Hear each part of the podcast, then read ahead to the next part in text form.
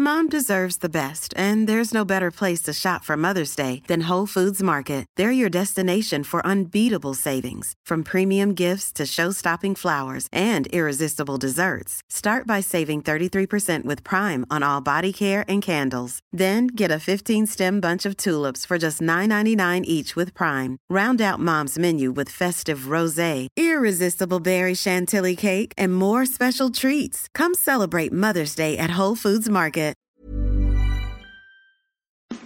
It's that time of the week again. The Rugby League rant, fifth and last. Put on your headgear, chuck in your mouth guard, and get ready for an hour of nothing but NRL talk.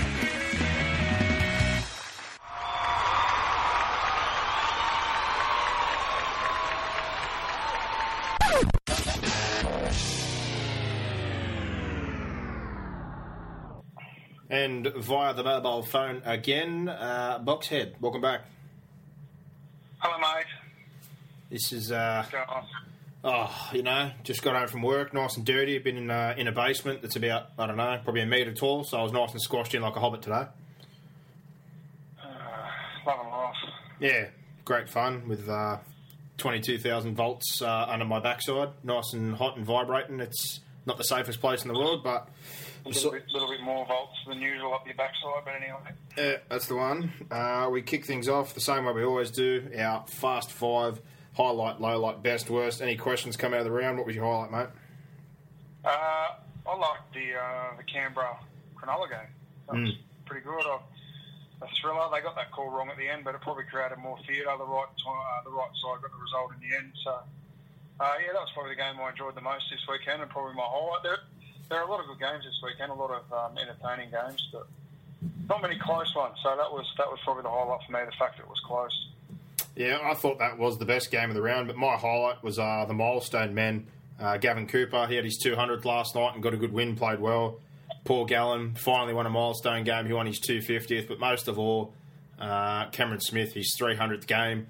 Ridiculous winning record over 300 games. He's got almost a 70% win record. He's now equal with Darren Lockyer as far as games for Queensland. I think he's got 46 test matches or something ridiculous like that. So um, he's an absolute champion. And obviously, being a Melbourne fan, you, you talk about your team giving you happiness over a long period of time. The big three have made my life uh, uh, very, very good in football terms, but none more so than Cameron Smith. So um, I hope he does play the next three years healthy and break. Um, you know the all-time record. And I think he's got a, a very good chance of playing after that. I know people are talking about the ruck speed and everything going on, but one thing that doesn't dissipate is uh, football intelligence, and he's got that in spades. Yep, here, here. Uh. I, I, I thought I'd leave the Cameron Smith thing to you. Um, you're the Melbourne man, but Yeah, uh, they, they just do it. They do it so well. They do the milestone game so well. And uh, the challenge for Melbourne now is going to be backing that performance up week in, week out for the remainder of the season. Yeah, well, we go to Napier this week in New Zealand. Uh, you know, we, we, we've set this up.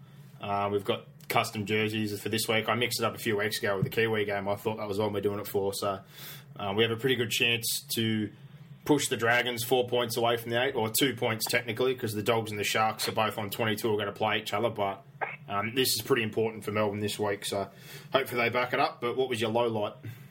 Uh, the Titans, again, they backed it up. They're going back to back. Yeah. Just when I thought it couldn't get any lower. Uh, getting smashed by the DCE and Manly after all the drama we've had there, we went up and got pumped by cousin Gary to Newcastle. So, Tops. yeah, it just gets better and better for the Titans. So I put a pen through them, um, if I hadn't already. But uh, those back-to-back performances have, have uh, given me no doubt that they've clocked out for the season. So disappointing, but you know I'm just used to it as a Titans fan. You just, yeah, what do you do? Haven't played in the finals since I got with my fiance, so maybe I should break up with her and we might get back into the finals. Has Parramatta been out of the final since then as well? Have you both been on that that slide run? Uh, yeah. I'm pretty- I- yeah, I'd say so. Yeah, I'm pretty sure both of you haven't been in the final since you got together. So. 2009, I think Parramatta were in the finals last. That was when they made the grand final. I think they've been back since. Mm. Um, so her spell's been a little bit longer than mine, but mine coincided. Actually, the day we got together, we got knocked out by the Roosters in the grand final qualifier. So the writing should have been on the wall then. you know, Ah, classic. Absolutely classic. He doesn't listen, so it's all good. Fair enough. Well, my low light, uh, unfortunately, was just the quality of a few of the games. I, I know Penrith are depleted. I, I, I, thought Melbourne were fun to watch, but still, like a 50 point margin is not much fun. I thought the Dogs Eels, the first half was poor, then the Dogs got them. Uh, you know, obviously the Titans game was virtually like they weren't there. Um, you know, the Warriors, I, I, was happy to watch the Roosters again, but they were pretty disappointing. And then the Tigers as, yeah. as well. There was just a lot of games that were, were pretty one sided. It was, it was nice to see a few sides click into gear and put on a bit of a clinic, but. Um, yeah, yeah, there were six out of eight, six out of eight games that I you could you could lead me out of really. Um, and then you probably look at the Dragons South game, which blew out late, but was pretty close for probably 65 minutes. And then obviously the Golden Point game, which was that was the reason why it was my highlight, just because that was the only real game that went down to the wire. Yeah, I thought that was a, a quality game of football. My other low light, I've got to touch on it, is the Parramatta situation again with Chris Sandow. And I'm a bit two ways about this. Everyone uh, is giving it to Sandow, and fair enough, you know, he didn't have the best game on Friday, and he's had his dramas while he's there. But from the player's point of view, I'd be absolutely filthy. Uh, regardless, like uh, you know, at the end of the day, again, what what else do you expect? But if they owed me third parties up to the sum of almost two hundred thousand dollars, and they're trying to push me out the door now for nothing. I'm not happy. I'm sitting there for the rest of the year. Oh, so Sandow's owed third parties, is he? Yeah, he's one of a few that uh, they haven't been talking about. So there's much more to this. I, I agree with them. I wouldn't want him there at this point in time, but I don't know how they can argue that they they're not want to pay him. He's got like I think three more months worth because NRL players get paid a month. It's about hundred thousand dollars, but he's apparently about two hundred out of pocket from third parties that were agreed upon, but as usual, they weren't on the books. Uh, whether that wasn't the case or not, uh, they've done that. They haven't paid them. He's not the only player. I wouldn't be going anywhere. I'd want full compensation as well if I missed out on third parties. Yeah, well, in that case, I uh, I agree. Yeah. And yeah, again, I've heard this just shows the governance, though, doesn't it? When they talk about the fact there's no paper trail. Um, you know, it was a handshake agreement. Scott Seward's gone. They're all claiming it doesn't matter anymore. But this just shows what a basket case, as usual, uh, this joint seems to be. Mm, so yeah. many issues. But uh, what about your best? The Who's your best? The Parramatta circus rolls on. Oh, just never stops. What about your best, mate? Uh, Benny Hunt. I thought um, Benny Hunt was outstanding, along with the Broncos, and then obviously uh, the game that I was probably most looking forward to this weekend was the Roosters Warriors game. But the Roosters just blew them off the park, and they were dominant. So they sent an ominous warning to the uh, the potential top eight sides yeah. uh, for later in the year, and obviously the sides are going to play between now and then. But, well, um, yeah, they, they, look good. Benny Hunt. Last year, I, I sort of I saw it. You know, like he, he, he was right up there in the Dally M medal. Uh, but it was probably the fact that Brisbane had an up and down season last year that I didn't really buy into the not buy into him, but uh, probably acknowledge his form. But uh, now he's he's got probably just a slightly better side, a, better coach, and um, a more established, well, not more established, but more flamboyant, uh, complementing half next to him. Um, it's really unlocked the key to, to his game, and just some of the passes he's thrown in the last few weeks have really um, impressed me. So, Benny Hunt, here, Yeah, well, mine was, mine was the Roosters. Um, I, they obviously could have posted more points. Trent Robinson touched on that point, but it's just everything about the game. Um, they did everything they wanted to do to the Roosters. They were dominant through the middle. Uh, they made a mission, especially Jared, of getting to Ben Matulino, not letting him offload. I think only once in the whole game. And then James Maloney was just ruthless with his pressure on Shaun Johnson, making sure he had absolutely no time. The early shifts coming out of yardage were absolutely outstanding. It may have been a one-sided game, but I was excited. Um, Roger Tuivasa-Sheck brings it back, gets a quick play of the ball. Next thing you know, him and Pearce, like I said, I lo- love the halves linking. A million times I've said this, and they do it better than anyone. But the double shift straight to either Jennings or Ferguson, their sets were just starting off so good. And I was very impressed. And like you said, they fired a warning shot.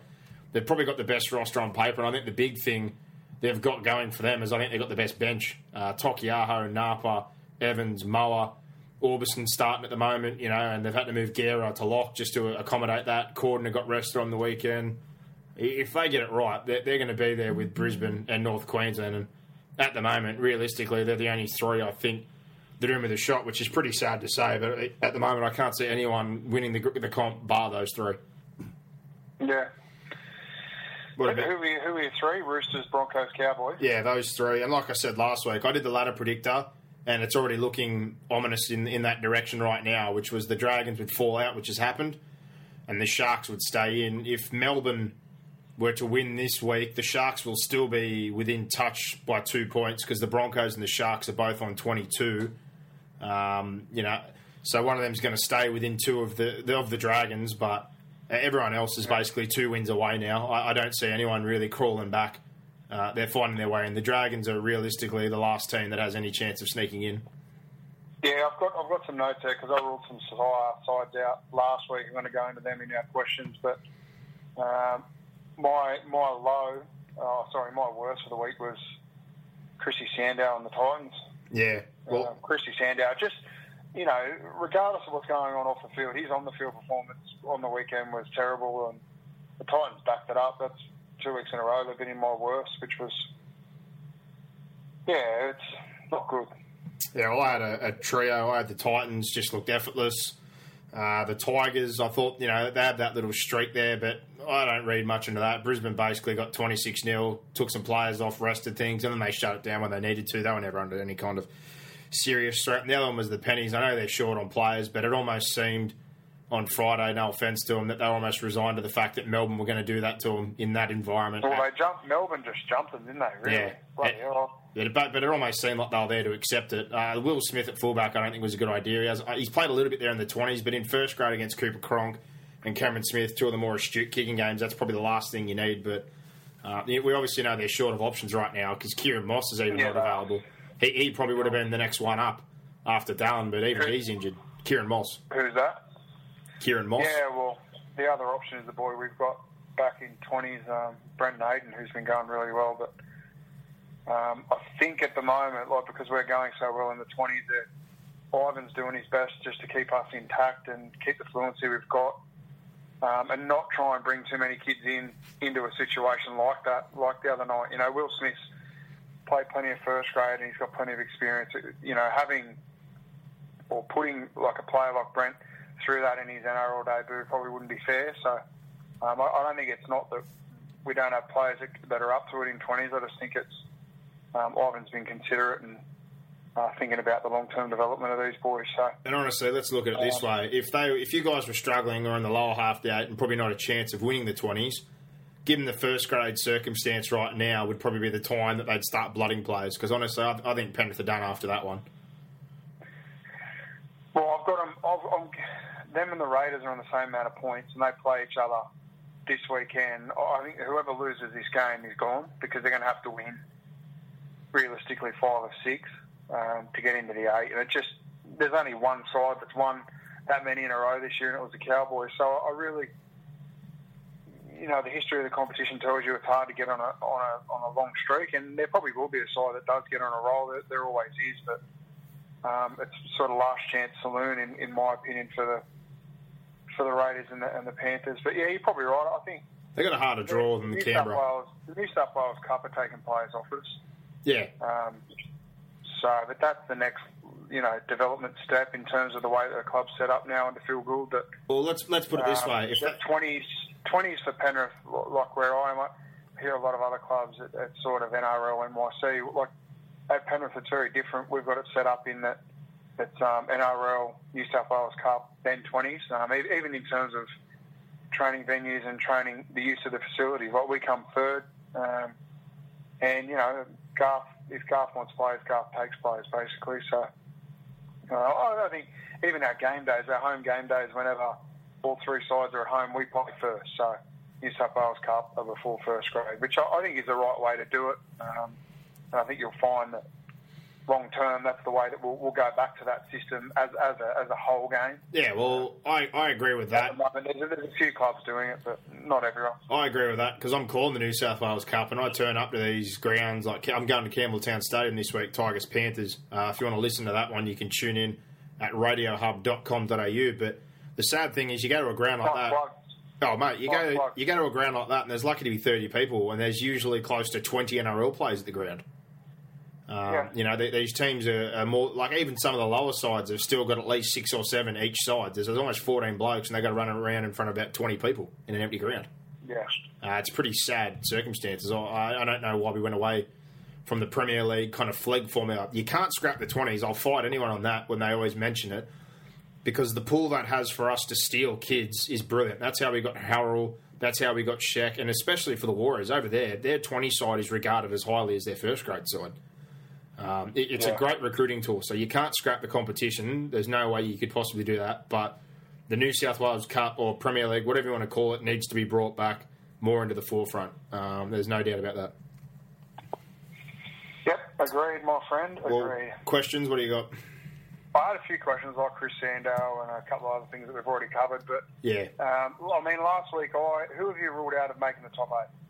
Well, from the top of my head, Manly last night, that was them done, and I never ever gave them a chance because they had such a hard run. As far as I'm concerned, them, the Tigers, the Titans, the Knights, um, they're all gone. So who's that? That's four that I've got there. Yeah, uh, the well, Eels, I think. On The, last, on last week's show, I think I ruled out. Well, I know I ruled out the Knights, Titans, and Tigers. I scrapped Um, five I'm sides. throwing, I'm throwing two more on top of that this week. I think Manly, just in the fact that now they're going to have to win six from six from six, I don't think they can do it. Um, and then I'll throw the Eels in, even though the Eels are two points further ahead of Manly.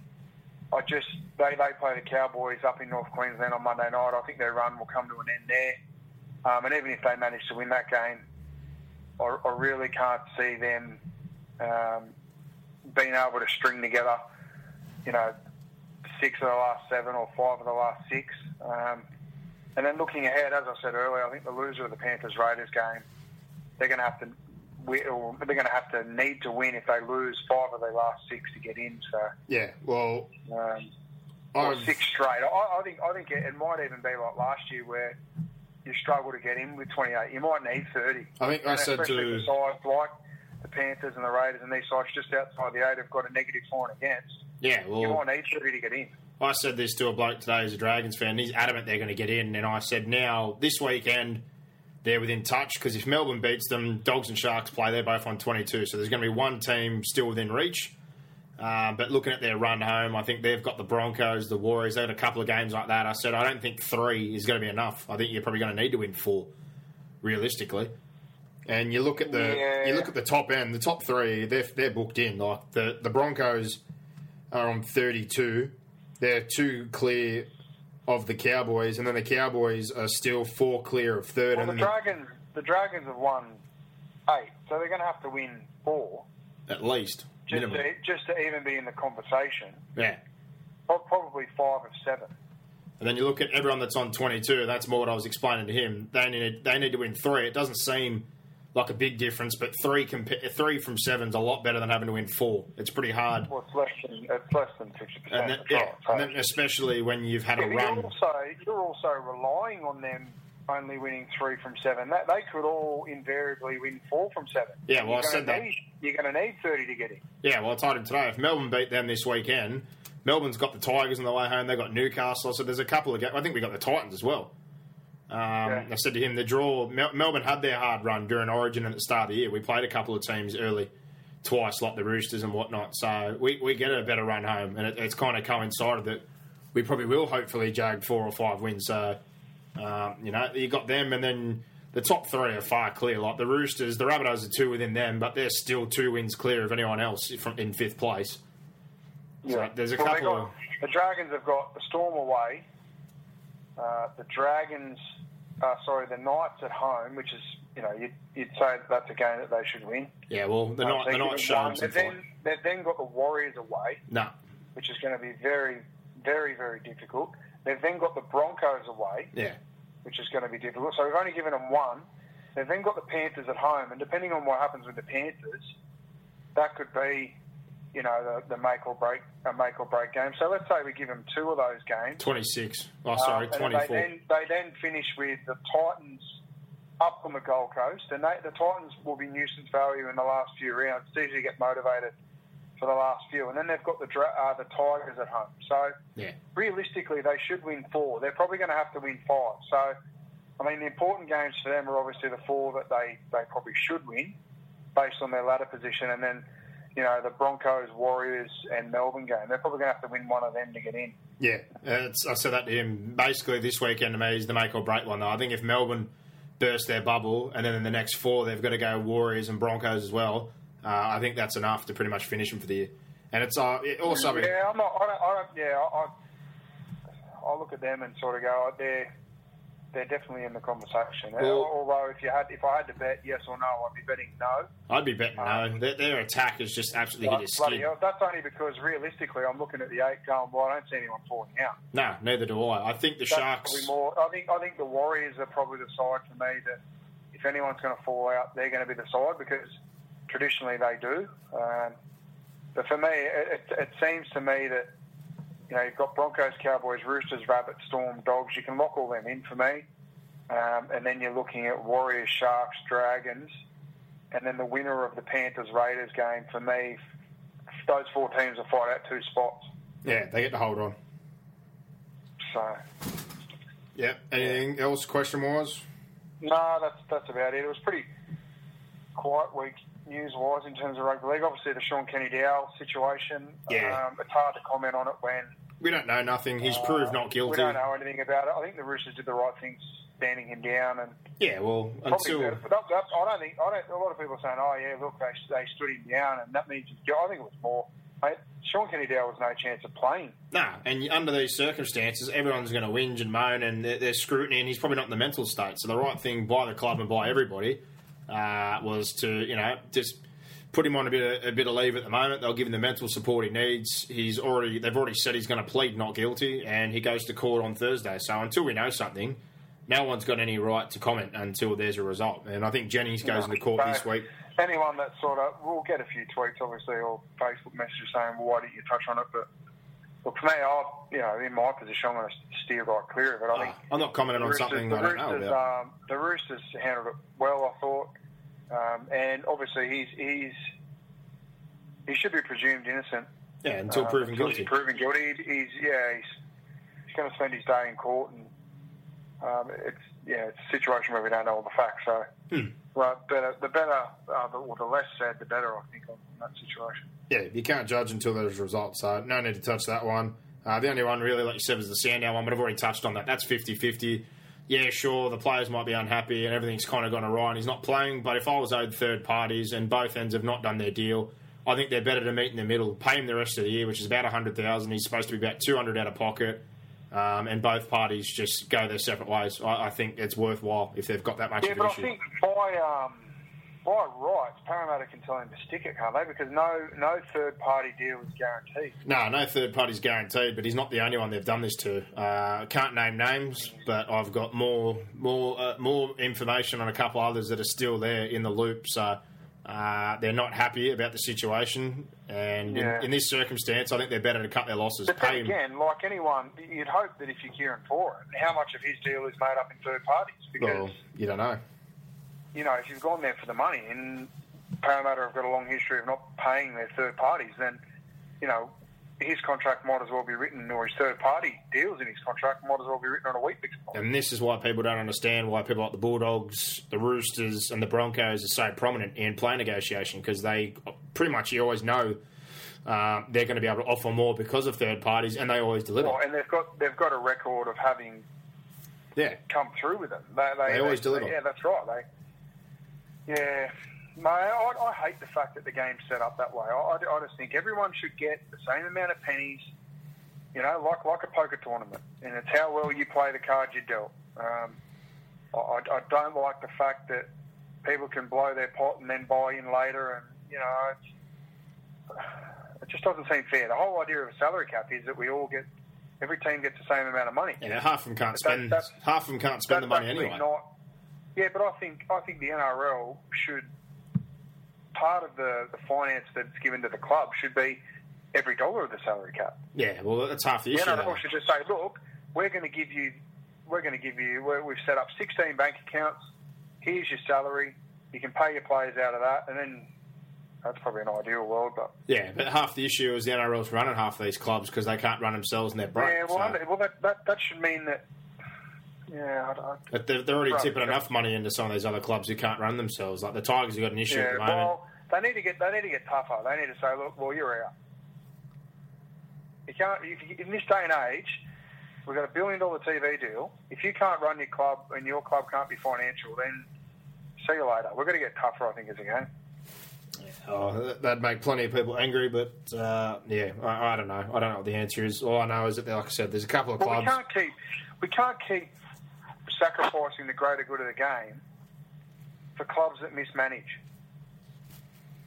Now, plenty of them are run by monkeys. That's just reality of the world, unfortunately. There's well, if, if, you're in the big wide world, mate, and you don't have the NRL, and it's, it's me and you down at you know the local shopping centre, there's no one there to prop us up and buy us out. You know, I don't understand why why it's any different in the sporting world, but you know, we'll move on.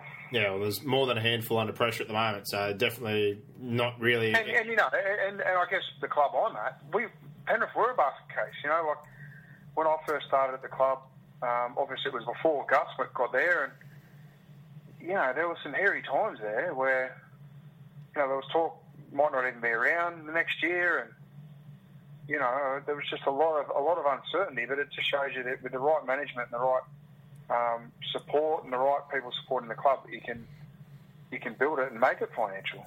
Well, I think independent owners the way to go, but so far that track record hasn't proved too good. Tinkler obviously dropped the ball. Then you've got the opposite model, which is South, which has run successfully. And the third one I think we see now is Melbourne, which has a, a conglomerate of businessmen behind it, and obviously a link now to Manchester City through a couple of those owners. So they're quite financially viable. Um, yeah. I, th- I, think independent ownership's the right deal. But then you look at someone like Koukash, who I was happy to come here if he was a billionaire, and then you hear the stories about players not getting paid, the, the, the ground fees not being paid um, the, the, jersey sponsors. So if there's this bloke's a billionaire and he can't even keep up his finances, and they're getting towed by seventy to six, um, he's obviously doing a pretty poor job. So that, that's definitely not someone you want involved in your club, even if he does have billions of dollars. So uh, it's a yeah. fine balance, but you'd like to think they can solve some of these issues and get the NRL out of these clubs because realistically, at this day and age, like you said, we shouldn't be. They shouldn't have to step into five or six places and have a say in what's going on. They, they should be able to run themselves self sufficiently. And at least if they're going to run at a loss, it shouldn't be a major detriment to the game that they have to come in and float them so much. Yeah. All right. Well, moving out of that, we'll jump into the views of the games from the weekend. Friday night, Parramatta, as we mentioned, uh, pretty poor against the Bulldogs. It was a pretty average game. The first half, very, very flat. And I think it's simple. We said a million times. The Bulldogs just can't seem to stick to one identity. The first half, they tried all the block, block crap um, all the rubbish. And then the second half, they got to do what they do best. They bulldozed the middle. Pritchard grabbed a couple. Um, Jackson was very good. Brett Morris, etc. But I, I, don't understand how every week they seem to keep going away from what's a very obvious strength. I, am just confused. I'm with you. I'm with you. Um, yeah, they were, they were good, uh, but I thought it was a pretty scrappy game for 60 minutes. Um, and I would have, I'd be interested to see how they would have went against a stronger side. That's probably the, the thing that I took out of it. Um, Parramatta, you know, look rudderless in the fact, well, as soon as, especially once Corey Norman went off, um, Sandow wasn't really offering a lot. Um, and it was Pete's first game back for a while, so. Yeah.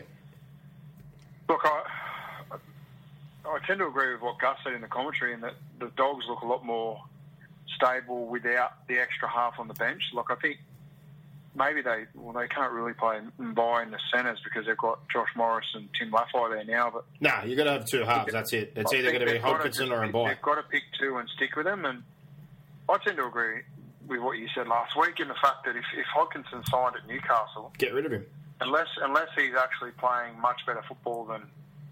Um, much better football than uh, than Mbye, then you know, I tend to stick with Mbye.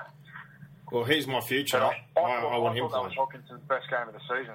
It was. So he's either got two choices here. And the other thing on in Mbye, I'm I know they're talking renegotiations, but I'm a bit nervous if they're trying to use this to, as a way to kind of turn and burn him for the rest of the year. I think that might be a way to kind of steer him away, even if they have guaranteed him the ship. Yeah, uh, I, would be getting negotiations done with him by if I'm going to be putting him on ice for the rest of the season around with Hodkinson because if uh, this yeah. was any way to upset the camp, I, don't, I don't take him as that kind of bloke. Uh, by no means, he seems like an absolutely outstanding human being. But um, if there's any way to kind of push someone a little bit into thinking about going somewhere else, this is probably the way to do it. Uh, yeah, well, yeah, it just seems strange. I, I, don't know. Like they, they were so keen to not play him really prior to the Origin period, and then now they he comes out of the Origin 3, where they got lapped, obviously, but I thought he played pretty well in, in He- Origin 3. He definitely wasn't our worst player on the No, field. he's brilliant defensively. I'll uh, give him that. He holds his own very well in defence. Yeah, I, I just find it strange. There's mixed messages from Des. Maybe he's just trying to keep everyone happy and then make a decision a few weeks out from the finals. But yeah, it'll be interesting to see what side he selects this week. Yeah, well, the Reynolds trip, uh, I had a look. I, I think he stuck a leg out, but I don't read into that as much as the other three. But I'll, we'll go back to what I said previously. If it was three charges and then you get loading, why did Greg Bird get such a massive loading after three spears? And the last time he tripped, which is his third offence within 12 months, did he not get loading? I, I don't understand that, but um, it, it, it looked a bit suspect, but I didn't read too much into this one. As far as Parramatta goes, Sandow situation, he's now probably going to get suspended for two to three weeks as well. I, I doubt Parramatta are going to go fight that charge at the judiciary, especially with the situation they're in. So I think they're better off just cutting the fat, like I said, end the Mexican standoff, pay him the rest of this year because you're missing third parties, be done with it. Bo Henry apparently has been playing pretty well in Cup. Um, I don't know if they can get dispensation from the NRL, but I'd be probably trying to drag him up with Luke Kelly or Ryan Madison, who's just fallen off the face of the earth. I saw his name in Ron Massey. Um, he was the Australian schoolboys 20s half last year, so um, I, I don't really know what's going on there. But if, if it's Luke Kelly's going to be one half, Joseph Paul, I suppose, is an option. But if Bo Henry's playing well, uh, I'd be seeking dispensation from the NRL. But it doesn't get any easier. They've got to play the Cowboys away this week, and the Dogs' big clash with the Sharks, who I've been pretty impressed with, to be honest. And that's back to Belmore, so that should be a good game. But Friday night again, this one doesn't need too much talk. The Melbourne Storm 52 to 10 over the Penrith Panthers. It was an absolute bloodbath. It was the Melbourne of old. Um, it was clinical. Smith and Cronk led from the front in particular. I thought Cooper Cronk had an outstanding game, but, um, you know, No, Cronk- he's yeah, he's. Uh, it's hard to say he's underrated, but in my opinion, he is. He, he is underrated. Yeah, gets no. Even, even the. Origin, I- Origin three. Every time he comes Yeah. back twice, they've won twice. No one's paying rant- him the I've credit. rant- I know I've been I've been ranting and raving about it. I thought he was the best player in Origin one this year by a mile. Um, and He's- in a game which ultimately won them the series because the importance in that game, when you look back on it, was massive. But um, yeah, I'm just uh, I'm, I'm real big on him, real big on Cooper Cronk, and you know he, he also helps out Smith. Um, he also helps out Slater. He's a link between them. Um, It helps out everyone. He's probably got one of the best kicking games in the yeah, he comp. deserves, he deserves a big rap. Um, some of the kicks you see over the years, even I think it was last week. I forgot to touch on it. That banana kick, that AFL kick, that low one that he gave to Koroibete was an absolute cracker. Um, yeah. But yeah, this game I thought he was, he was very clinical.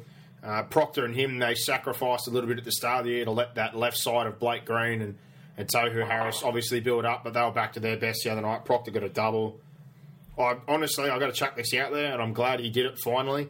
Putting Kenny Bromwich in the centres, but technically it was Harris playing out there. He's more than mobile and smart enough to play there. The edges have been a massive problem for us. I'm really, really happy for the short term solution to be him and Bromwich playing on that edge together. Um, it, looked a lot more stable because, to, to be honest, that's one spot we lack big time. We lack in the back line. So, um, yeah, I, I, I don't mind that. Everyone was good for Melbourne. I, I don't really know what you can say. Uh, they picked on Will Smith, like I said, the poor bugger at the back. But what are you going to do if you're the Panthers? Uh, you know, Moss would have got a debut. He's not available. Dallin's not available.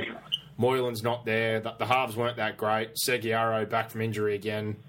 Um, it, it's just been a rough year. And like I said, I, I think the Raiders might end their season this week. And even if they do grab a win, I don't think they're going to be able to do enough and or make an impact. Even if they do grab eight spot, I think they're going to be a one and done if they do miraculously make Well, I think they're the they're the last two Yeah, at that end of the table, and it's all in now. The Chiefs are going to go all in uh, to the middle of the table, but uh, Melbourne were good, uh, but Penrith down on troops as usual. Same same story for Penrith. Yeah, Smith's 300 though. Like I said before, I've had plenty, plenty of good times. Obviously over the last decade with those three players in particular. But uh, he's an absolute ornament, and the, the fact he's only missed nine games through injury and played 300 and all the rep games is absolutely ridiculous. He's been an absolute weapon uh, for the Melbourne Storm and a, a top bloke. So Penrith, like we said, they get the Raiders this week.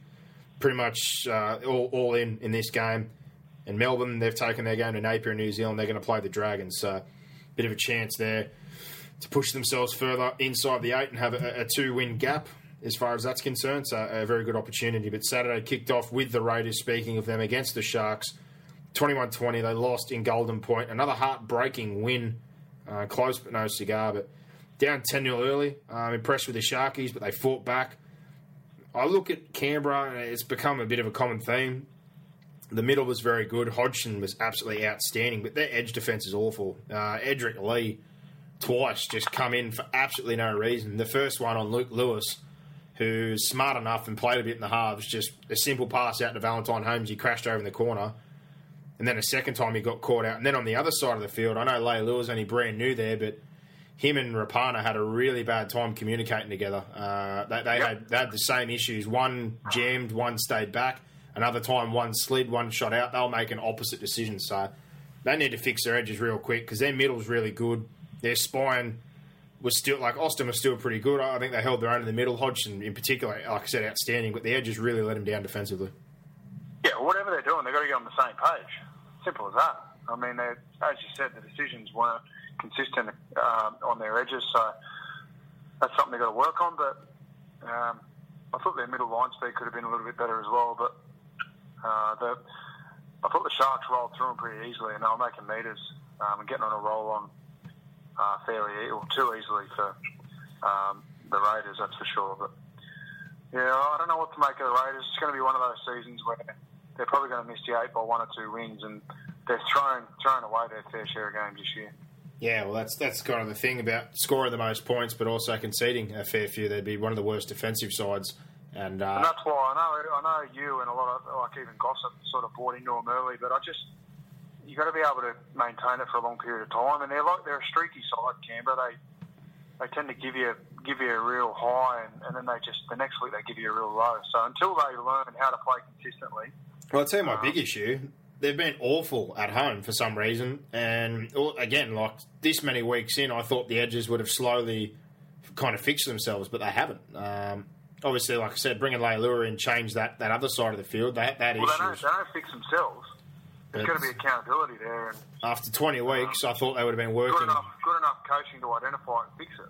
Yeah, well, either that or they're not buying in. Edrick, I know Edrick Lee's just been an origin camp, but whatever he did, Jarrod Croker looked at him twice, especially the first one. They had three on three. There was no need to go anywhere. He jammed in two players and almost pushed Croker out of the way.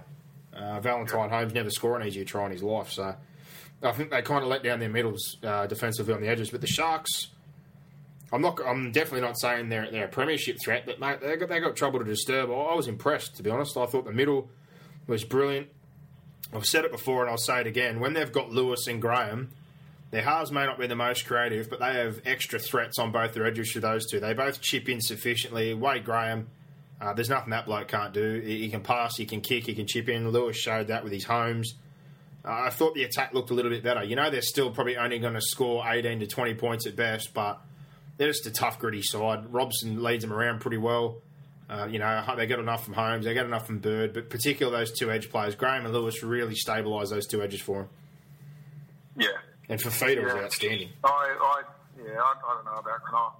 They'll, they'll make the eight, I think, but um, I think they're going to have to get into real. Like once the weather heats up, the ground hardens up a little bit. We get fast tracks. I, I don't think they're going to they're going to trouble too many teams just for the fact that they can't score many points. If they can drag teams into a dogfight, then they're a chance. But being able to do that consistently over four weeks against the best sides in the comp, I just don't, I don't see it. Here. Yeah, well, we're going to see the real test this week. They have to play the Bulldogs at Belmore, so that should be a great atmosphere in Canberra and Penrith. Like we said, last chance to loon.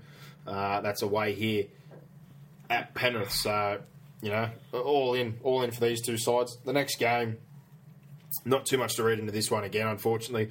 Newcastle. Can we not talk about it? We will, but I'm just, just, It's going to be very quick. Put me on. Put me on mute. Talk to yourself for three minutes. All right, thirty to two against the Titans. It was one way traffic. It was 18-2 at half time. Uh, Mullen controlled things with the kicking game. I thought Korbin Sims, Kade Snowden absolutely killed you through the middle. Tariq Sims chipped in as well. Um, one of the other highlights, probably for me, was Danny Levi. I think he should have been in there earlier, but he's developing nicely off the bench. He, he's, a, decent threat through the middle there, but yeah, I, I, don't know what to say about the Titans. Like I said last week, I thought the effort bubble basically burst. Newcastle didn't concede any points, but to be honest, not much was thrown at them. Uh, probably the big talking point by the scoreline because the game was poor was Dane Gagai's heart condition and uh, having to leave mm. early. So that was a bit of a concern. I'll tell you what. I'll tell you one thing I'll say about this game, and the only bloody thing I'll say about this game is that the thirty to two scoreline wasn't a reflection of the game. It no. should have been more. Hundred percent. It should, it should have been more. Terrible. It just sums up the year though for both of them. The Titans were awful. Newcastle need a shake up. There was no one there. There was poor weather. It was just a, a summary of both their seasons and the state of uh, where they're at at this point in time. Yep. But uh, it doesn't get any easier, unfortunately, for the Titans in, in sewing that one up. they have got the Broncos this week, so.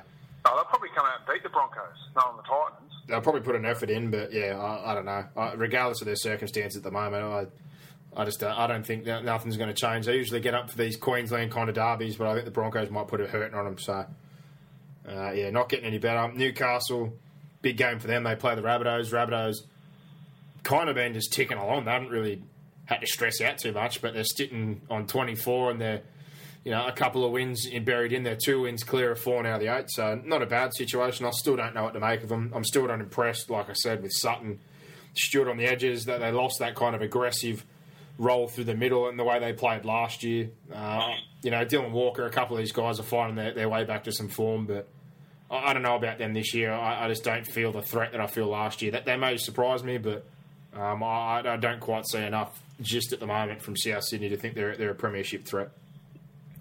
But, um, no, I don't, think, I don't think they can win it. Yeah, simple as that. I just think history tells you that no one goes back to back. So yeah, I thought the Roosters last year were probably the best chance we've seen in a long time to go back to back. Probably apart from those Melbourne and Manly sides, um, mm. but they had each other to compete with as well. But yeah, uh, I think I think you might, yeah, you might see the Roosters win two out of the next three, or out of the, out of the last three. Yeah, unless it's one of those Queensland sides. Well, this is basically. I'm not going to write them off next year. They'll be in the eight, no doubt about that. But they lose Maloney and they lose Sheck, so things are going to change next well, year. Who knows whether they will be in the eight? You know, like look at Penrith. Like couple, you take a couple of key players out, and you know it's the difference between you being the top four and being well, out. I think so. Pearce, Friend, that back line, um, and their bench is still all going to be there. So I think if they can find a decent foil for Pearce.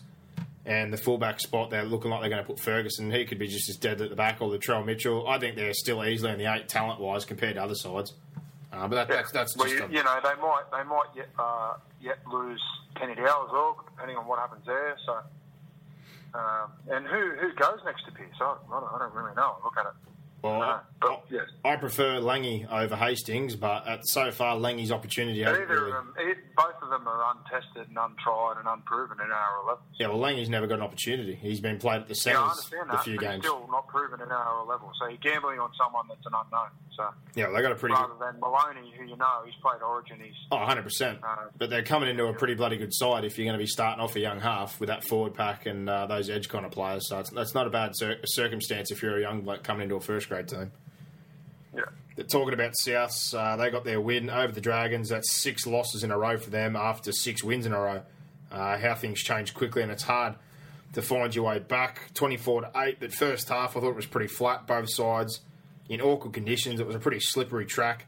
Um, there was lots of errors. Dylan Walker scored a brilliant individual try, and um, you know, obviously they jagged one through Justin Hunt to get into the grind and, and head into halftime fairly even.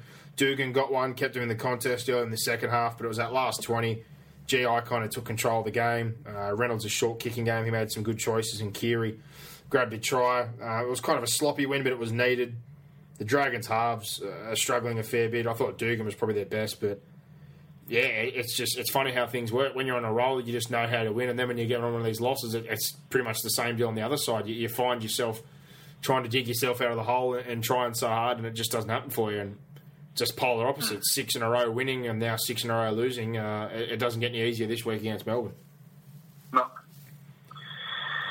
No, they were. Um, I, I, I, tend to agree with you. They were a little bit, a little bit clunky South Sydney, but um, the Dragons are just depleted, aren't they? Really, yeah. um, with injuries. But that's a game that I sort of looked at and thought they could have won that game. Um, they defended well towards the end there, but yeah. They just couldn't come up with the right decisions at the right times. Like when they had their chances, they sort of couldn't maintain pressure or get a repeat set where South get down the other end and then they score. Um, I think they, they scored late, uh, the Dragons, to sort of get it back. Well, not late, but, um, you know, within the last 20 minutes to sort of get it within a six point game and then straight, off, straight on the back of it made an error and, and uh, conceded a try, which ended the game. So when you're ready to pop the question, the last thing you want to do is second guess the ring. At Bluenile.com, you can design a one of a kind ring with the ease and convenience of shopping online. Choose your diamond and setting. When you find the one, you'll get it delivered right to your door. Go to Bluenile.com and use promo code LISTEN to get $50 off your purchase of $500 or more. That's code LISTEN at Bluenile.com for $50 off your purchase. Bluenile.com code LISTEN. Um, they're just going to get back to that disciplined style of footy they were playing and um, get back to focusing on their defence. Yeah, well, I think their defence wasn't too bad. They obviously conceded off a couple of kicks.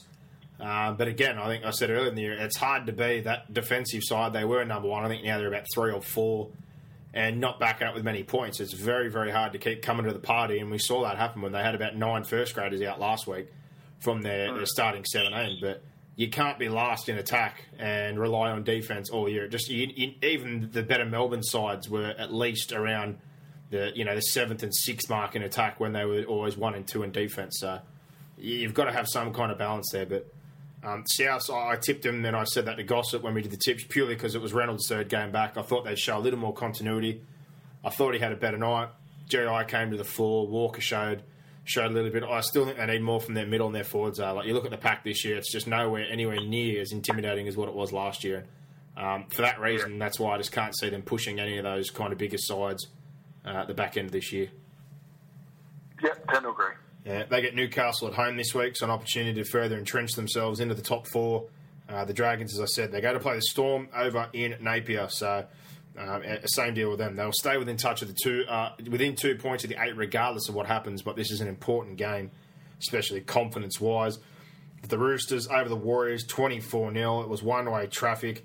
New Zealand just, you know, another stutter. One of these games where you look at them and go, "Are they going to prove us wrong?" And that has painted yet another big question mark on top of themselves as whether you think they can be a top four side or a premiership contender. They, they held on probably for about 20 minutes defensively after losing a heap of ball and being under pressure. But that last 20 minutes of the half, the Roosters just absolutely tore the shreds off them.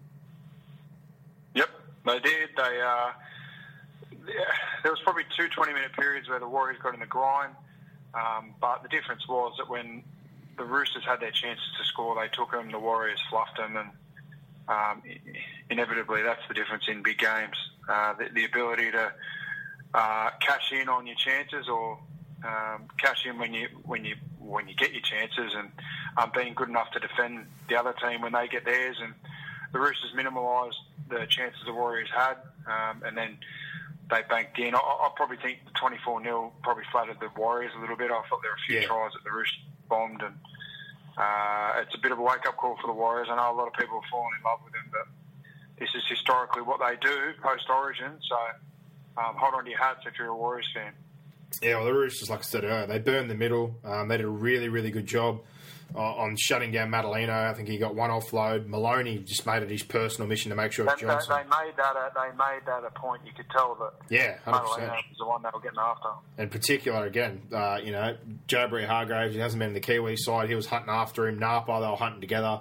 They put massive kick pressure on Townsend, hit him clean and fair. Uh, just let him know exactly where they were. But Johnson, Maloney, much the same. He made a mission of making sure that Johnson had absolutely no time uh, but those early shifts, like I said, coming out, Roger Tuivasa-Sheck start things off so well, but uh, those link passes between Maloney and Pearce to feed Ferguson and, and, Jennings early, particular Ferguson, who had a field day, absolutely bathed uh, the young rookie Solomone Kata and had a major game. And the other one was uh, Jake Friend again. He doesn't get many raps, but his vision, some of the passes he threw out of dummy half, he, he was brilliant on the day. Yeah. But their bench, um, just to, to, sum things up at the end, it's just ridiculous that Sam Moa Taukei'aho, Evans, uh, these guys, Liu, and then there was no Cordner today. It's the best bench in the competition. No matter what way you reshuffle that forward pack and load up that side, that is the one thing that I look at and think if they can get themselves to the end of the season, that, that, that bench is pretty irresistible if they get things right. And I think that could be a real, real factor in them winning the comp if uh, they're going to be up there with the big boys. Mm. Yeah, the other bench that I also looked at the Bulldogs got a pretty good bench at the moment as well. So yeah, I think the Cowboys are, are, getting there when they've got a full strength side. I think Hannett they've they've milked good value out of him. Bolton good you value. Could say that you could say that about um, Penrith as well. Like you say, it's their full strength. Their bench is enormous, but um, obviously at the moment the players that even be on their bench aren't even aren't even playing. But you know the Dogs have yeah, got a big bench. You know, Kasiano, Klemmer, Shaun Lane's been going really well and by. Um, yeah, usually Penrith would have like Brown, Peachey, McKendry, and um, even Bryce Cartwright on the bench. But at the moment, I totally agree with you. Totally agree with you in the fact that the Roosters stand out in terms of the best bench in the game at the moment. Oh, it's ridiculous. Most of those guys would start anyway. Taukei'aho's taking his opportunity. Moa, Napa, you could rotate them between start and bench. It's it's an absolutely and ridiculous. you look you look through the years, and that's uh, a big factor in winning a premiership. Like you look at South this year, they've got well from the weekend Tyrrell Lowe, Greville and Burgess. Like it's just not as strong as what it was um, in years gone by. So um, yeah, it's something worth noting, and especially the health of the bench coming into the, the bigger games at the end of the season. Yeah, well, the Warriors they go home. They got to play the Sea Eagles, who uh, you know they may be dead and buried basically now, uh, but a big opportunity for the Warriors to, to get themselves back on track. The Roosters they play the Tigers, so uh, that's a pretty op- big opportunity to get pretty brutal um, again this week. So it'll be interesting to see what the Tigers are up. But traditionally, the last few times they've played, they've been absolutely licked um, by the Roosters. The Broncos, speaking of the Tigers, they towered them up 42 to 16. It was 26 0 at half time. It was game over then. Hunt early on, I think, pretty much signalled where the Tigers were at intent wise. He ran, got tackled, got up, got tackled again, got up, uh, passed, offloaded. They went all the way the other end of the field. Like when, when you see something like that very early in the game, it pretty much tells you all you need to know. Yep. No, they were. Um, it, was, it was interesting to hear Hunt say that uh, the coaches told him to run more. I, I love that about him, um, and it was a real strength in his game on the weekend. But it's something that he's got to carry through now to the end of the year, especially uh, once the weather dries up. You know, it's going to be easier for sides to defend. Um, it's a little bit slippery now, so you, you can sort of get away with that change of angle, that side to side sort of football. But later in the year, it's going to be all direct and all speed, and um, you know that's a good sign because if Hunt's playing like that, Milford, there's no doubt Milford will play straight and he's willing to run the ball. But they've got threats on both sides, and then you've got Andrew McCullough who's in good form, and then Darius Boyd out the back of it um, with a, a forward pack that's really holding their own. They're going to be dangerous and they're going to be hard to stop. And I say it again, they've got room for improvement compared to the Cowboys and other sides, uh, particularly with Boyd. Like Boyd's barely played some football there. He's still not quite involved. I think that was one of his better games on the weekend, but th- that whole spine combo is going to get better. Um, and as good as Hunter Milford were again, I think McCullough uh, stood out for me uh, just every every week. I know he doesn't get the raps he deserves, but again, he's been pretty close to the best hooker in the comp this year. Uh, that's just my opinion. Yeah, yeah, I tend to agree with that. But, um, um, Blair and Jarrod Wallace and those guys, I think they're doing a pretty good job for now. Obviously, it's not the Roosters or one of these bigger sides, but I think they're doing a pretty good job so far covering for the loss of Josh McGuire. Yeah, we, and you can also you could look at all three of those the gun sides and say, well, I didn't think the Cowboys were that great on the weekend. Um, they've got a lot of room for improvement. Um, the Broncos clearly because it's Wayne Bennett's first year back in charge, um, still combinations developing. Um, but the Roosters, I think, arguably, they're the side that hasn't really hit their straps so far this year, like consistently. So um, I think they've all got big strides of improvement in them, and they're already um, a fair way ahead of the rest. So you know, I tend to agree with what you said at the start of the show, and that they're the three at the moment. That I'd be shocked if the premiership winner came from outside those three. Yeah. I could make arguments right now as to why, I, which winner, which which of those three I'd pick, but we might finish this off and then have a talk about that.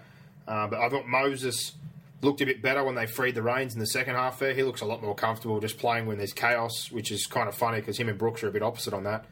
Uh, Manaia Cherrington, I like him a lot. I'm glad to see him get some more time, jagged himself a try. And Ava Seumanufagai, he, he had a another pretty good game before he got the cork, but it just doesn't get any better for them. You look to pretty much Tedesco every week. He's the one I look at and feel sorry for, but uh, I, I, don't, I don't know where they go from here. I, I really don't know. But on the Broncos side of things, they're in a situation now where I think they can rest players if they really want to for the next few weeks, and then get on a run home for the last uh, you know three or four weeks. They've, they've done all the hard work to put themselves in this position now where they can make a decision like that. So um, kudos to them. Yep. Um, they're going to be tough to stop, especially as you said, them and the Cowboys. It's uh, the fact that they're in the top four is going to make it very difficult for the other teams. Well, if the Cowboys, I think Tigers, they, yeah, Tigers. I, I don't know. What do you do? It's going to be. They've made it clear that's what they're going to do, so that's what they, they have to do now. It's going to be a bloody hard game. I think. I think you can book in Broncos first, Cowboys second, Roosters third, but Um, if the Cowboys can overcome week one, the Roosters at 1300 Smiles Stadium, I'm pretty sure I heard yesterday that uh, the Triple M NRL Sunday team say that 1300 Smiles qualifies to hold a preliminary final, which means that technically they could play at home twice before having to play in the grand final. Well, yeah, no, that's true. If they do qualify, 100% true. they were 50-50, but they, they were pretty certain. So if they can get that win week one and get themselves home again, they'd be in a pretty bloody good position. Even though they're eight and one on the road this year, their road record's actually better than home. Uh, but we've said in the past that they've needed But a home obviously, at final. that, at that time of the year, you want to be Oh, it's, it's huge. A packed house at North Queensland. Uh, in the heat, like you said, they train in it. They do their No, pre-season. well, I mean, people people don't realise how far from um, North Queensland Brisbane is. oh, 100%. You can't play it at Suncorp. No. You might as well play it in bloody Melbourne if you're going to play it at Suncorp. And I don't think people realise that there is a huge difference to play there, the conditions. When you train, same as when I was at Canberra, there is a massive difference to train and play in they've those earned the right. They've bloody earned the right to play there. They've, they've earned the right through the season to play there. So, Yeah. realistically, as you said, if they can win that first week, they deserve to play there. Yeah. Well, Broncos, they got the Titans at home. Uh, Roosters against the Tigers. That's pretty brutal for them. But finishing off, we're talking about the Cowboys. Eight in a row on the road. That's absolutely ridiculous. They were 18 6 up um, at half time. They did a pretty good job absorbing pressure early on. I think Manly. Manly are a bit scrappy, and JT, he's just too smart. He had the ball in the string. They showed quite early that they were going to jam in. They were playing inside the 20, and uh, they, they kind of jammed in twice early on shifts, and then he put that kick over the top, which kind of fired that warning shot put him in two minds. That, that was really nice piece of play. And in the second half, uh, uh, sorry, before I move on, the other one that I loved was that try, the second try that Winterstein got off that quick play the ball. They had numbers on that short side. I just love the fact that the Cowboys are willing to roll the dice. Um, and that run for him, I don't know how he stayed in with Brett Stewart come across. That was an absolutely brilliant try. Yeah, I felt I felt a bit sorry for Brett Stewart in that situation because he made made such a good effort to sort of get across there, and you, you're probably used to seeing him make that tackle. But Yeah. Um, yeah, no, the Cowboys have certainly got their own style. That's that's what I really like about them. Yeah, and the second half it was brilliant again. Uh, Morgan's just growing and growing. He he came more to life and took over, um, took the driver's seat, scored a try, put a couple of nice kicks in, uh, broke the line there. And Granville just keeps showing his value. And I've said it before, and I'll say it again. Paul Green, kudos to you. He, he bought a couple of players as soon as he got there because he knew the ethos and the quality of them. One of them, John Asiata, who we're seeing some good football for off the bench. He's a good link player. He's powerful. He's strong. He had him at the Roosters twenties. And the other one is Jake Granville, unwanted by the Broncos, played on their 20 system, played under him in Q Cup for two years before he went to the Roosters. He won two comps with him.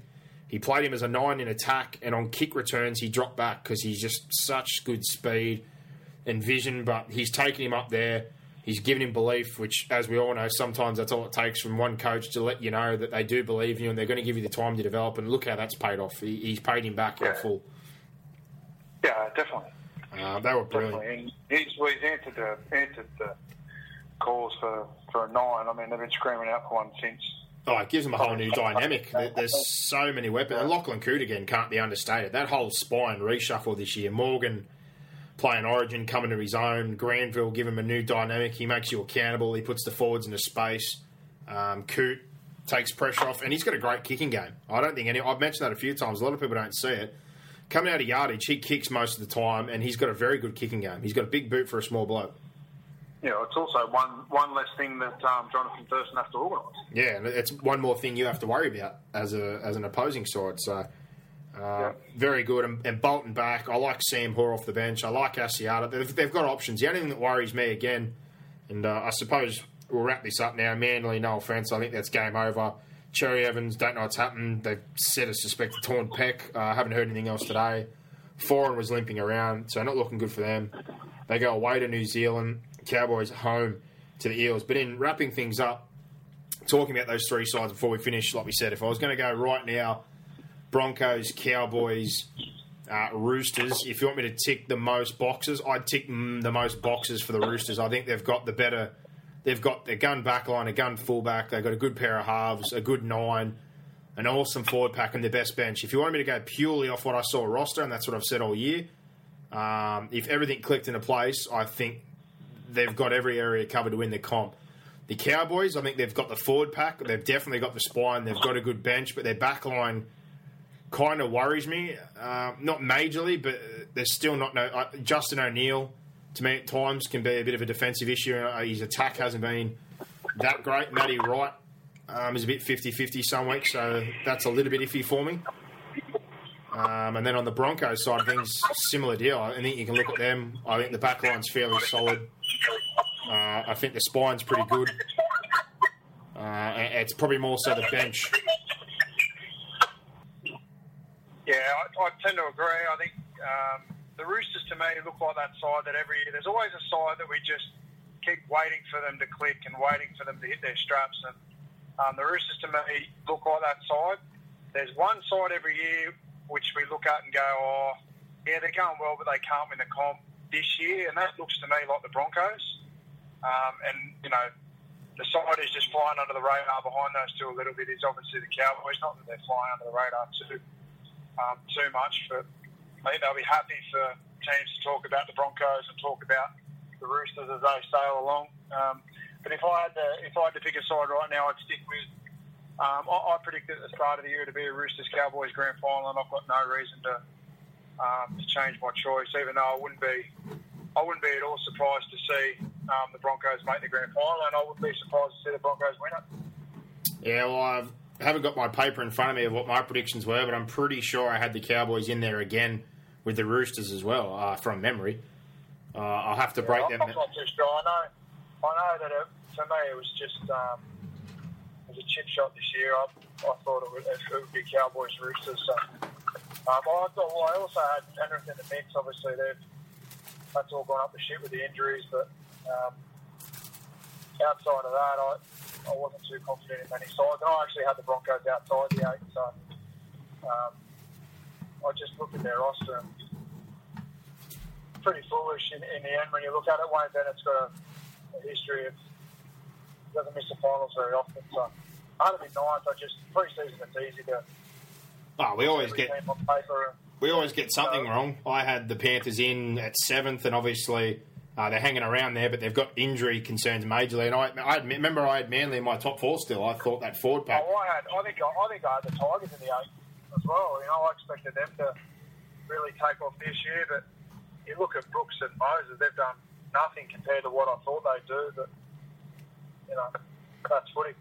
Yeah, well, like I said, that's just going off what we see on paper. On paper, roster wise, getting it right on the day, I think the Roosters have got the ultimate best side, but I almost think um, if, if it's not destiny this year, it's pretty bloody close for the Cowboys. If they get the home final week one and win and get to go back to Dairy Farmers, I dare say they'll be there on grand final Sunday. But Boxhead, uh, that's me and you finished for the reviews. I'll be joined next by Mr. Gossip. We'll go through all the dirt, our tips, and I'll give you all the odds brought to you by WilliamHill.com.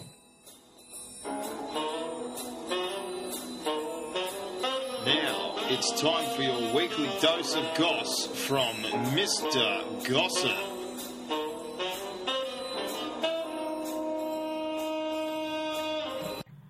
Sad times for gossip, good times for Louis. Sorry about the Panthers game champion.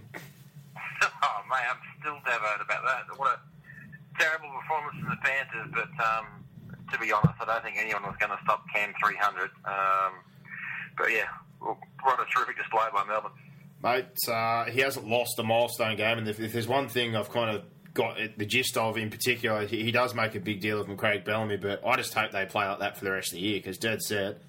Um, that was near old school Melbourne. That was the old, very, very ruthless, clinical Melbourne. So, um, yeah, it was it was very hard to tell if it was um, Melbourne switched on or Penrith switched off. But yeah. from Penrith's last sort of ten starts, they're very, very slow starters, and obviously Bellamy does a lot of video, and he knew that if they can get away early, which they did, I think it was twenty 0 after after ten minutes or so, that, um, that they had the game won. And, and, to be honest, I wasn't a true fan. I'd, I'd switched the bloody thing off the radio after about twenty minutes and knew it was we were toast. But um, yeah, terrific for Cameron Smith legend of the game, and I'm sure there'll be a statue of Cam somewhere in the non, non too distant future. Yeah, I think everyone's probably going to be sick of hearing me talk about him. I've been quiet. I kept all my stuff off the page, but I said before to Brock, what's more amazing to me, uh, his win percentage for 300 games is almost 70%, which is ridiculous, and he's only missed nine games through injury, and that's if you chuck in rep games as well as his club games, he has played near 400 games of football. Yeah.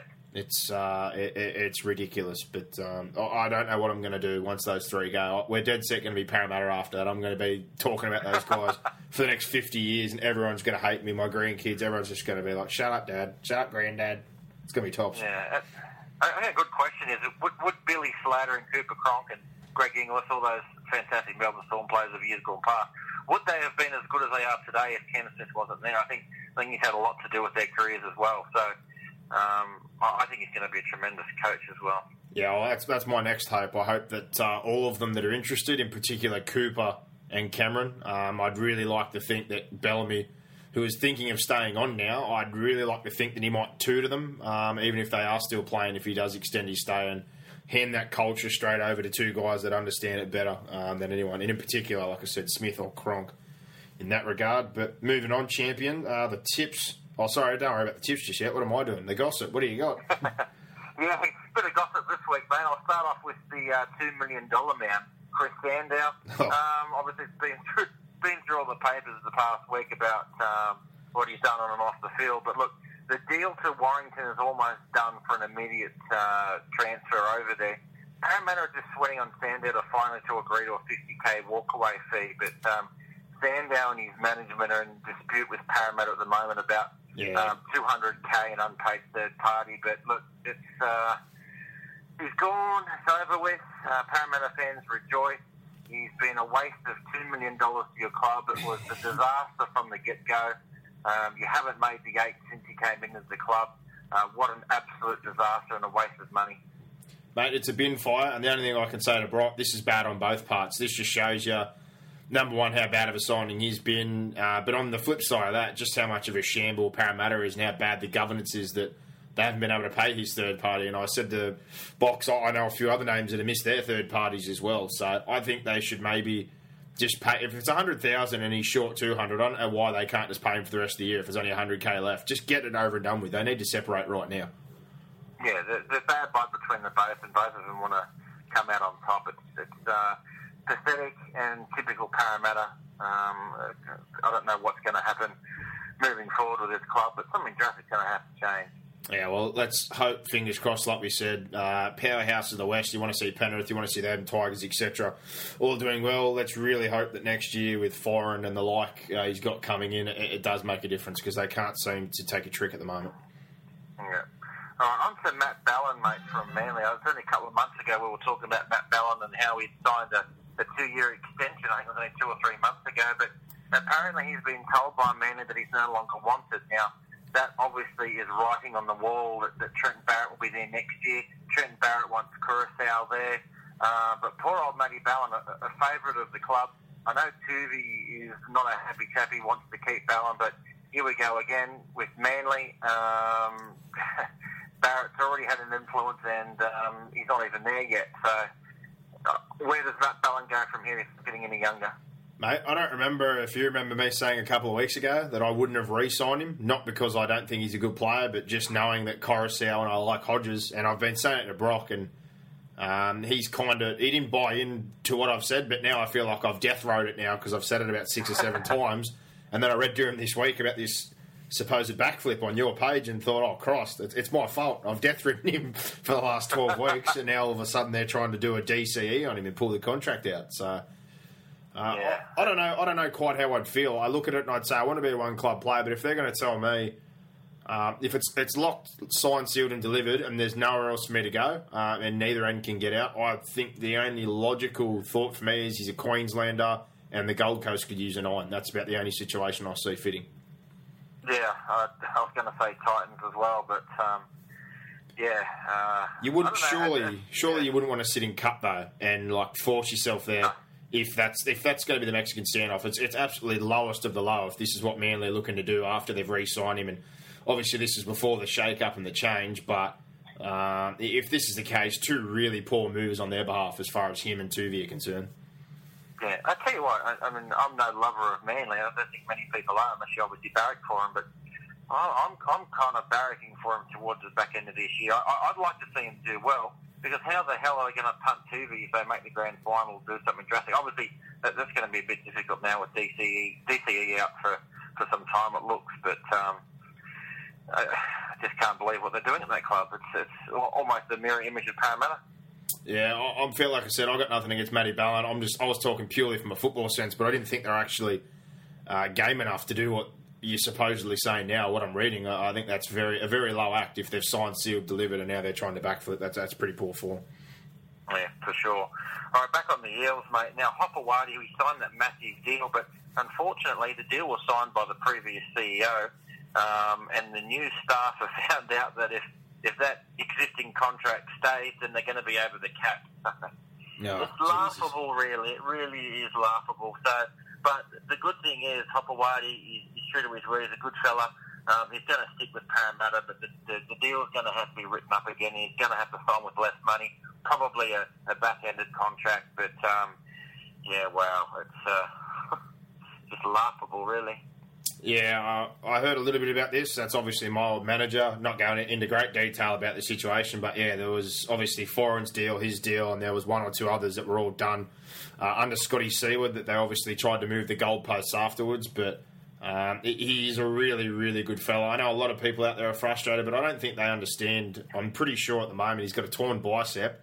Uh, he did his AC joint last year in Origin, then he never had surgery, and he's also got a groin problem. So for a lot of people kicking him while he's down don't forget he's won a comp. He went away for two years, and he's only 22.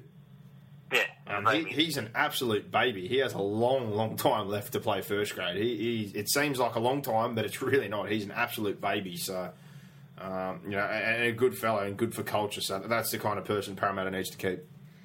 Yeah, that's right, exactly. All right, last one of the night, mate. Bulldogs swing. I don't know if you've heard much of him. Corey Thompson actually scored a hat trick, I think, against Penrith yep. on the weekend. Um, tremendous winger. Uh, he's off contract. Bulldogs obviously want to keep him, but um, the South, Sydney Rabbitohs and Tigers are also keen to have him. Would be a good pickup, I think, anyway. Yeah, he was formerly an East Tigers player, which was linked to Melbourne. Um, he did an off season with us, and then subsequently the Bulldogs. Uh, obviously, we, have had our tussles in the past. They got in under our guard. We were going to let him run up there for the year and bring him in for a pre-season. They gave him a contract, and he's obviously been there for the last couple of years. But he, he's more than a solid first grader, and his best position is actually fullback, not wing. So he, he's punched above his weight because he's not that tall when he has played on the wing, but he he definitely won't let you down. Uh, the Tigers could do with somebody, even though they do have some good depth, but I think Souths could probably do with him more if you want to talk about uh, backline depth with Joel Reddy and the likes there. Good old Joel Reddy. Always got to get a shot in there. Poor Joel Reddy. Sorry, Joel. Yeah, but yeah, good young player. So hopefully someone picks him up soon. Um, I know the Bulldogs are keen to resign him. I'm pretty confident they will. But um, yeah, watch the space, I guess. Hundred percent. Is that all we've got in the gossip column, champion?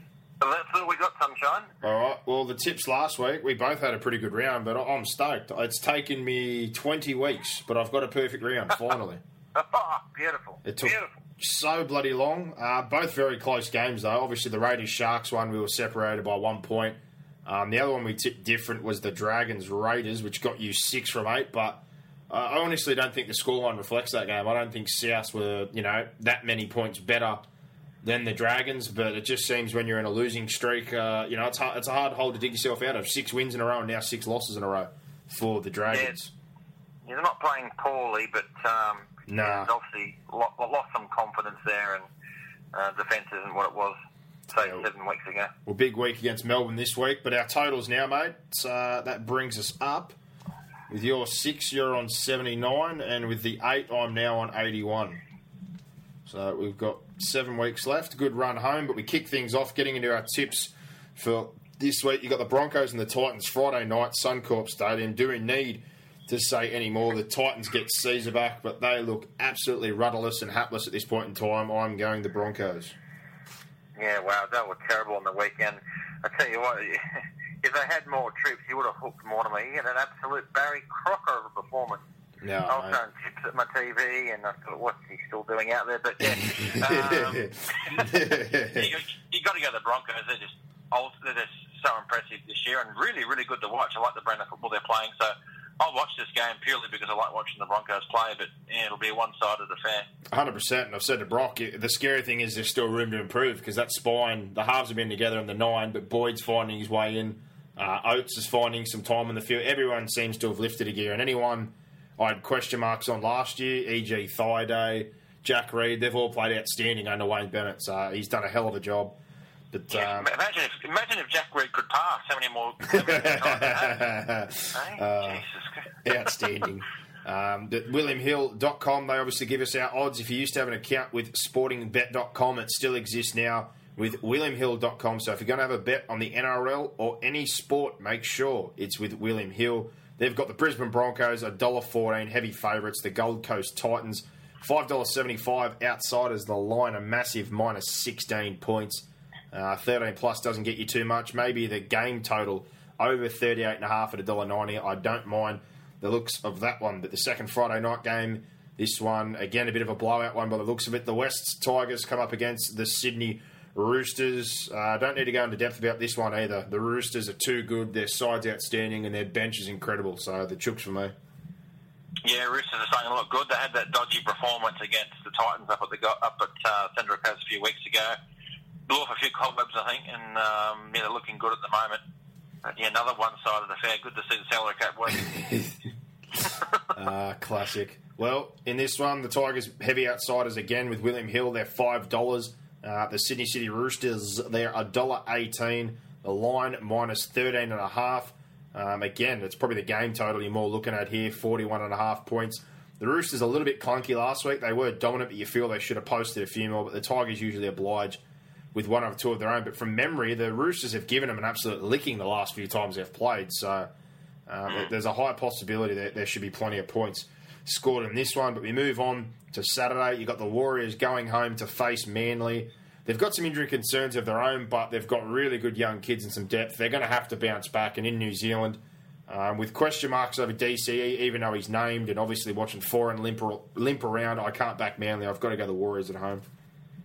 Yeah, I'm going to the Warriors as well. Warriors at home. I think even if DCE was playing, I'd, I'd still go the Warriors. Manly looked a bit haphazard Monday night, and again coming off a short turnaround. So um, yeah, go the Warriors. Hundred uh, percent. The odds there, $1.41 with WilliamHill.com are the Warriors. Manly, $2.95. Outsiders, minus 7.5 is the line in this one.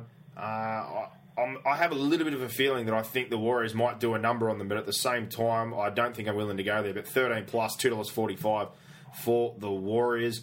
Uh, the other Saturday game in New Zealand, Melbourne taking their home game to Napier. They got their own little special kit and plenty of Kiwis in their team, so they'll be happy to go home. They play the Dragons, who have lost six in a row, had a tight contest round one. They need to bounce back. Um, but I'm going to hopefully put my faith that the Storm consolidate from here and make sure they're going to be in the eight uh, I'm going to back the Melbourne Storm. Yeah, if the Storm play half as good as they did against Penrith, they'll give the Dragons a hiding also. Um, but yeah, wow, Dragons are a really long, long uh, losing streak that I'm sure they'll break soon. But yeah, don't think it'll be against Melbourne. Yeah, hell of a defensive side. Uh, we're, we're a bit basic in attack, but if we show that ruthlessness, and I'm also very, very happy. I've said it for a few weeks now that I prefer Tohu to play in the centres because dead set the outside back options we have are terrible. Um, he fixes up that side. He's more than mobile, and him and Kenny Bromwich have both got uh, mobility and good hands. Uh, I'm more than happy for him to play up in the centres. But William Hill agrees with us. They've got the Melbourne Storm, $1.45 favourites. The Dragons, they're $2.80, uh, minus six and a half is the line in this game. I'm probably looking more the 1 to 12s for Melbourne. I don't know if it'll be as big a blowout. And if you're going to go the unders on the total game score, 37 and a I think it'll be a tight defensive battle. So under 37 and a half, a dollar 90 there. Saturday again, you got the Bunnies up against Newcastle. Newcastle bounced back last week. Finally, Mullen was outstanding, but it's very hard to take much out of that performance, much like Manly's, because they did it to the Titans, who um, it just seems like the effort bubbles burst. Souths are a bit clunky. Uh, I'm not really big on the forward pack at the moment. I think they're really lacking. The halves slowly getting things back together, and Luke, I'm pretty sure, is back this week. So, with that being said, and a chance for them to really consolidate the top four, I have to back Souths. Mm, I was going to go the Knights until I found out I thought Luke might be returning just as a as a bit of a roughie. Um, as you said, Mullen, geez, he was good last week, uh, full of confidence. Um, but yeah, I think you got to go south. But yeah, they haven't really shown much either, have they? If, if it was in Newcastle, I'd be picking Newcastle, but I'll, I'll go the bunnies. Yeah, and, and I'll tell you what, the Sims brothers were outstanding. Tariq and especially Korbin. Korbin's grown a leg this year, regardless of the circumstances. Um, but heavy favourites, uh, South Sydney in this one. So if you like a punt on this one, Gossip, there's some good value with William Hill, $1.17 the bunnies. Newcastle, $5.15 outsiders. And um, they're willing to give you a 14 point start at $1.91. Um, yep, I'll take that. Yeah, that, that, that's massive. That's a massive start. I, I haven't looked personally at uh, what the 12 and a half start is, but I might be taking a little bit of that with $5.15 on Newcastle. But now I'm, I'm looking more the 1 to 12s on this one. Souths haven't really impressed me too much, but if you like the Knights 1 to 12, $6.50, $3.20 with Souths. Sunday, we come out here. Sunny Penrith, always a good place to come play. Them and the Raiders. This is probably last chance saloon. Uh, I looked at Penrith. They name the same lineup. I'm sure they're going to have a hell of a dig, but Canberra's got more to play for. Their side hasn't changed. They've bombed way too many close games, and they've been better on the road this year than at home. So, uh, with a little faith, I'm going to back Canberra. Yeah, if, if it's a close game, I'll be uh, confident Penrith will win. But if Canberra get away early uh, and keep uh, kicking balls at Waqa Blake, they'll be sweet. But um, I'm, I'm going to back the pennies. I'm going to bet with my heart because I, I really think, it, as you said, it's a, a do or die game for both sides. Penrith at home on a Sunday afternoon. Gus loves his Sunday afternoon footy, and um, yeah, as he says every five minutes. But I'm, going to back the pennies, but with not a lot of confidence. Yeah, well, they're the favourites with William Hill. They're $1.75, the Penny Panthers. The Canberra Raiders, I'll be taking a piece of this. $2.10, uh, minus two is the line on this game. Again, I, I don't really know what to think. I can't see a blowout, so maybe Canberra 1 to 12 for me at $3.70. I tell you what I do like the overs and unders, it's 41.5. I think you can take overs with both these teams. The ball's going to fly around, uh, especially early on in the sunlight with players like Cartwright, Brown, and we all know how the Raiders like to play. So uh, over 41.5 at $1.90. I like those odds with William Hill. The other Sunday game, back to Belmore again. That was absolutely outstanding the other week. And two very gritty sides and two gun forward packs. Looking forward to watching this. It's the Canterbury Bulldogs versus the Sharkies. Uh, I had a look at this one. Everything about me said that I wanted to back the Sharks until I saw it was Belmore again. And if the atmosphere is anything like it was before, I'm sure it'll be ugly in a dogfight. But I, I, just because of that factor and the atmosphere they created when they played Melbourne in that ambush, I'm going to have to go the Bulldogs. Yeah, just got to hope that there's no rain for the Belmore. There's literally no undercover anyway. You get absolutely drenched. But um, yeah, Belmore, um, you got to tip the Bulldogs. But I tell you what, Cronulla have been my sort of bogey side this year. Every time I, I tip them, they lose, and it's and the other way around. But um, yeah, I'm going to go the Dogs just before the back to Belmore.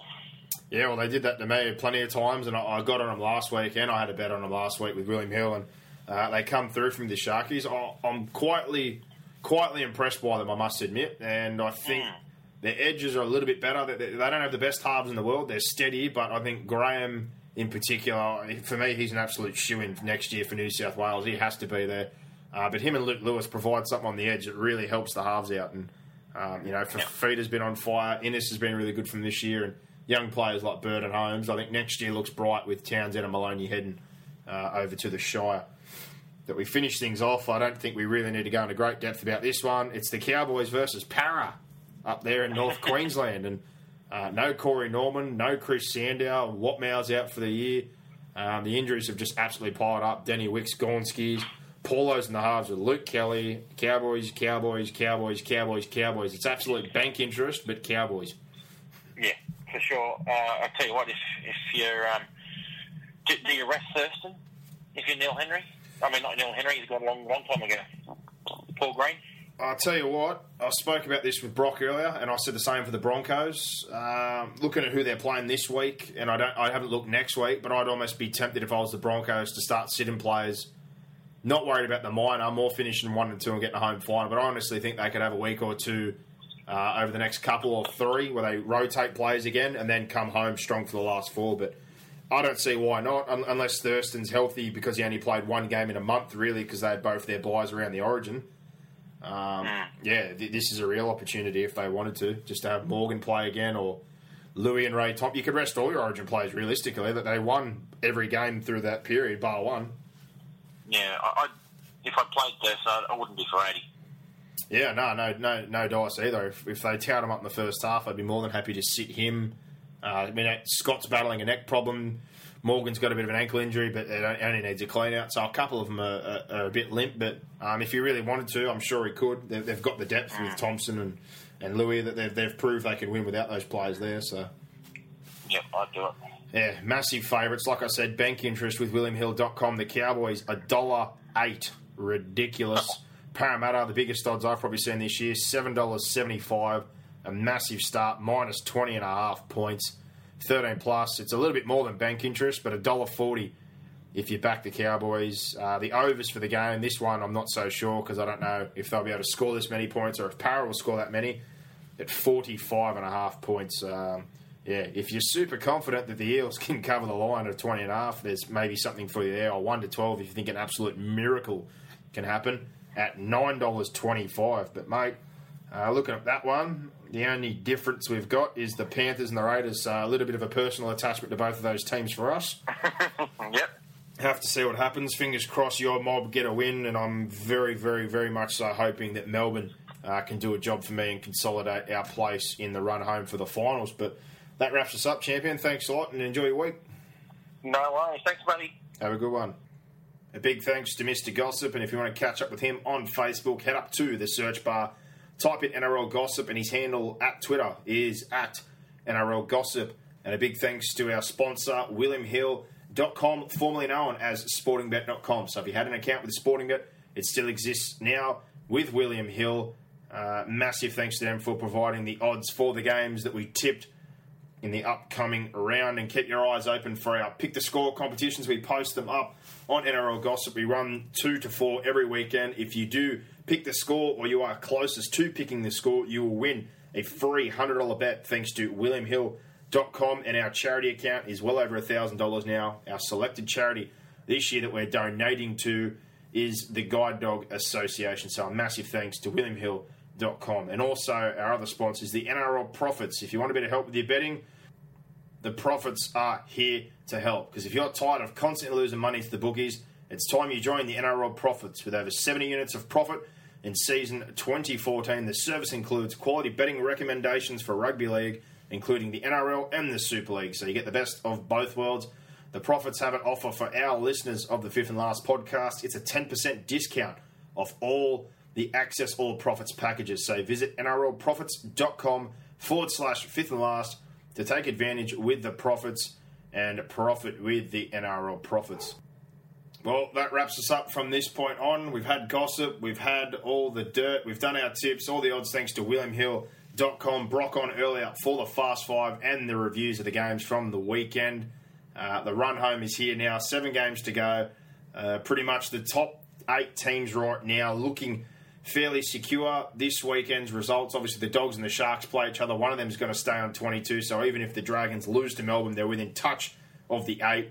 And between the Panthers and the Raiders, they're both on 18. One of those teams will get to 20 and have a very, very slim chance, but it's looking very, very narrow now. There's only a couple of teams still in the running. Also, if you're interested in listening to the New South Wales Cup, I've obviously been commentating some games this year. Uh, this weekend, I will be joined, uh, or will be joining, sorry, Curtis Woodward from the 81stminute.com and Matthew French, who has the MacArthur Rugby League page, does some good stuff for Country Rugby League out in Group 6. Uh, we'll be calling the Tigers versus the Panthers New South Wales Cup game from Campbelltown Stadium. If you want to listen to that on Saturday, that'll be on radiohub.com.au, and there's two games every weekend on that website of New South Wales Cup. If you're interested in following your club's feeder team and if we're calling their games that weekend. But for now, guys, enjoy your week and enjoy your rugby league. Bring it on. Give us more. Give us more. Where are you going? Where? What, what, what, what, what's going on here? Is that it? Is that it?